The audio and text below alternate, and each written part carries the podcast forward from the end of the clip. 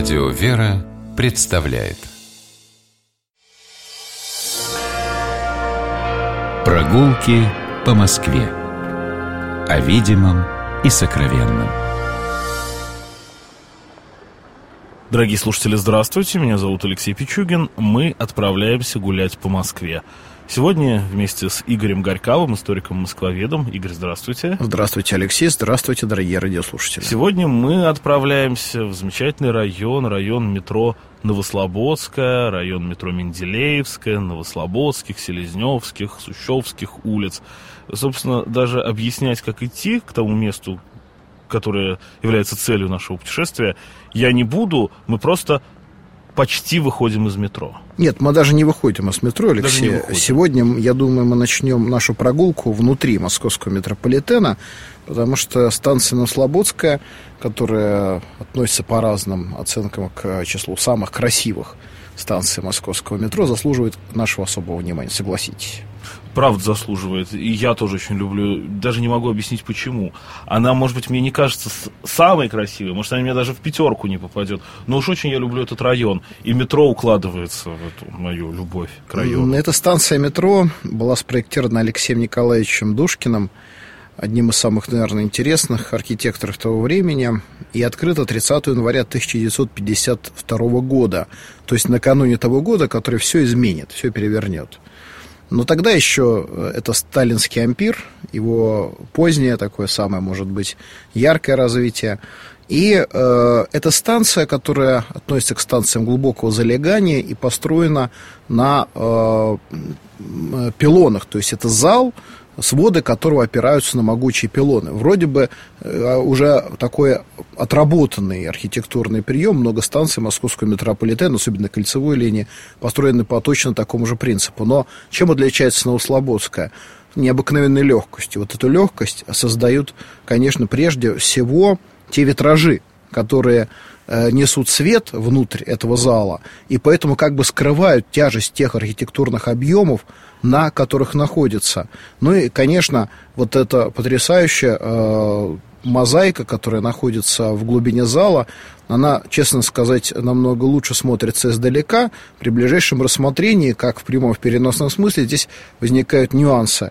А нюансы связаны с тем, что вот это панно «Мир во всем мире», было сделано для этой станции замечательным талантливым художником Павлом Дмитриевичем Корином.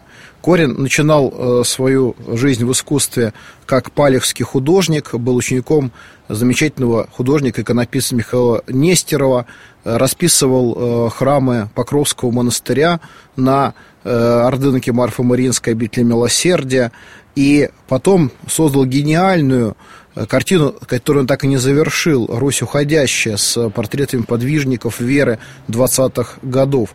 Но Павел Дмитриевич пошел на определенные компромиссы. Он, конечно, продолжал работать, в том числе выполнять заказы, в том числе и заказы власти. Вот по предложению Щусева он стал создавать мозаику в московском метрополитене. И в том числе то, что мы видим здесь. Э, Конечно, аллюзия на э, Богородицу присутствует. Вот эта женщина, которая держит на руках младенца, вызывает определенная ассоциация. Голуби над ней. И один из этих голубей когда-то э, был на самом деле медальоном с, с изображением Сталина. Вот это было причиной того, что при Хрущеве это декоративное панно было закрыто камнем, и его нельзя было в течение многих лет видеть. Потом камень сняли, и уже при Брежневе просто изменили мозаику Игорь, мы выходим из метро, теперь уже мы оказываемся на Новослободской улице, по ней поворачиваем налево, и еще раз налево, сразу же практически за метро. Здесь идет Селезневская улица, по ней мы доходим до трамвайных путей. Эти трамвайные пути, Алексей, тоже имеют свою историю. Впервые здесь э, были проложены э, трамвайные маршруты в 1903 году. И, кстати, в качестве кондуктора на одном из этих трамваев работал знаменитый впоследствии писатель Константин Пустовский. Он ни много ни мало. Да, ни много ни мало. Этот трамвай уходил дальше в сторону Мариной рощи и проезжал по территории очень древнего села Сущева. Это село, конечно, исчезло теперь и находится под э, городскими домами, но в древней Москве Сущева имело большое значение. Это село возникло еще в XII-XIII веках. И именно к этому селу шла очень древняя дорога из Московского Кремля, которая проходила через село Высокое, мимо Высокопетровского монастыря. Эту дорогу мы с вами знаем теперь как улицу Петровку. Дальше эта дорога продолжалась, пересекала линию земляного вала и там, где сейчас проходит Краснопролетарская улица, она подходила вот как раз к улице Селезневской, а потом поворачивала вот сюда, в нашу сторону, и уже по Сущевской улице продолжалась дальше к Старой Сущевской Слободе. Ну, давайте вернемся в район Новослободской с вами. Действительно, и мы видим с вами, что на противоположной стороне Сущевской улицы от нас находится сейчас э, внушительное здание Московского арбитражного суда на него сразу обращаешь внимание. Вот как раз э, двигаясь от него, от центра вглубь Сущевской Слободы, вдоль трамвайных путей, мы с вами проходим немного и видим очень интересное, очень красивое здание. Дом номер 14. Это сейчас библиотека, которая носит имя Алексея Петровича Боголюбова. Библиотека, связанная с искусством. Но само по себе здание это, э, оно тоже является памятником искусства и напоминает нам сразу о двух замечательных представителях русской интеллигенции. Во-первых, конечно, это Алексей Петрович э, Боголюбов, который был э, родственником Радищева, замечательным художником, маринистом, офицером морским. И благодаря своим талантам он стал известен не только в России, но и всей Европе. Честно говоря, большую часть жизни он прожил в Париже. Но он хотел иметь в Москве Э, свою студию и поэтому выкупил тогда пустовавший здесь участок земли, который примыкал к Сущевской полицейской части. И здесь был построен деревянный дом с очень большими окнами и большими залами, где художник планировал вести свою работу. Несколько раз он приезжал в Москву, но э, все-таки э, не использовал это здание постоянно. А потом это здание приобретает у него Э, друг э, Николай Сергеевич Третьяков. Это племянник знаменитого благодетеля московского. Основателя галереи. Да, племянник э, Павла Михайловича и сын московского городского главы Сергея Михайловича Третьякова. И вот как раз тогда здание получает тот фасад в стиле неоклассического модерна, на который мы с вами сейчас смотрим. Вы видите эти замечательные кариатиды, э, эти колонны, которые украшают фасад.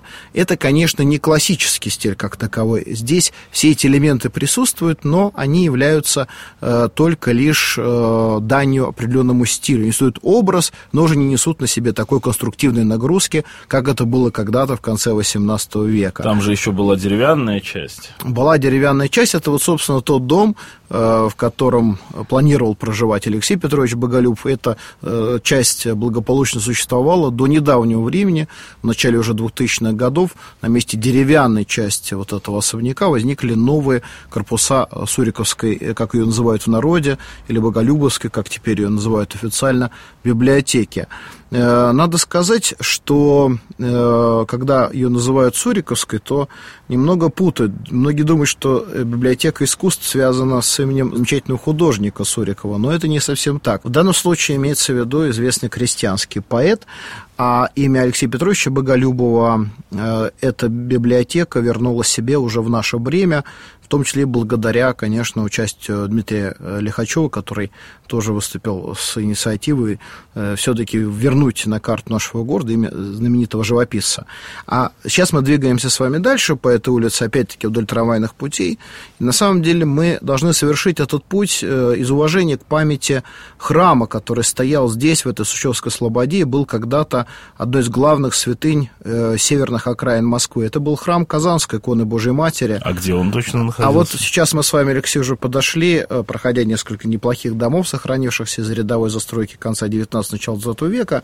Мы с вами подошли как раз к зданию школы, которое явно как-то вот вырывается из общего архитектурного пейзажа.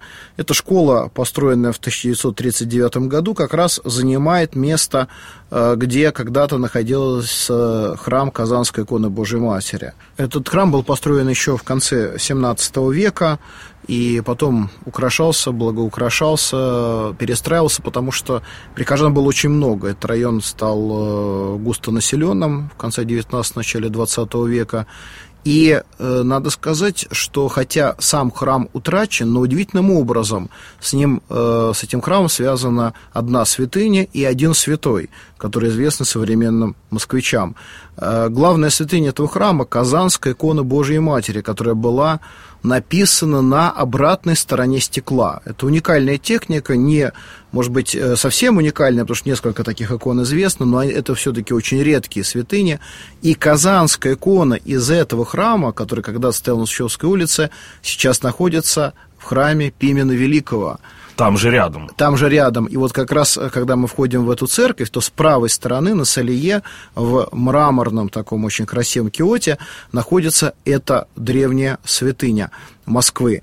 А святой, который связан с э, храмом Казанской иконы Божией Матери в Сущево, это священномученик э, Алексей Протопопов, который был диаконом в храме Казанской иконы, потом священником в Пименовском приходе, а потом получил 10 лет и скончался в лагерях. И церковью сейчас прославлен в лике святых новомучеников и исповедников Церкви Русской за то, что он не предал, не отступил, остался верен своей священнической присяге до конца. И на самом деле вот здесь мы с вами уже практически дошли к следующей улице, к улице, которую современные москвичи называют улицей Палиха, хотя на самом деле это улица Полиха. И образована... Мне всегда Полиха говорил. Да, образована от слова поле, потому что когда-то вот здесь действительно заканчивались дома и начинались поля, огороды. И вот э, название поэтому, хотя и изменилось, но свидетельствует о недавнем прошлом этой части Москвы. По Сущевской улице мы гуляли вместе с Игорем Горьковым, историком-москвоведом. Спасибо большое. Я Алексей Пичугин. Гуляйте по Москве, любуйтесь Москвой, любите наш город. Всего хорошего. Всего доброго. Прогулки по Москве. О видимом и сокровенном.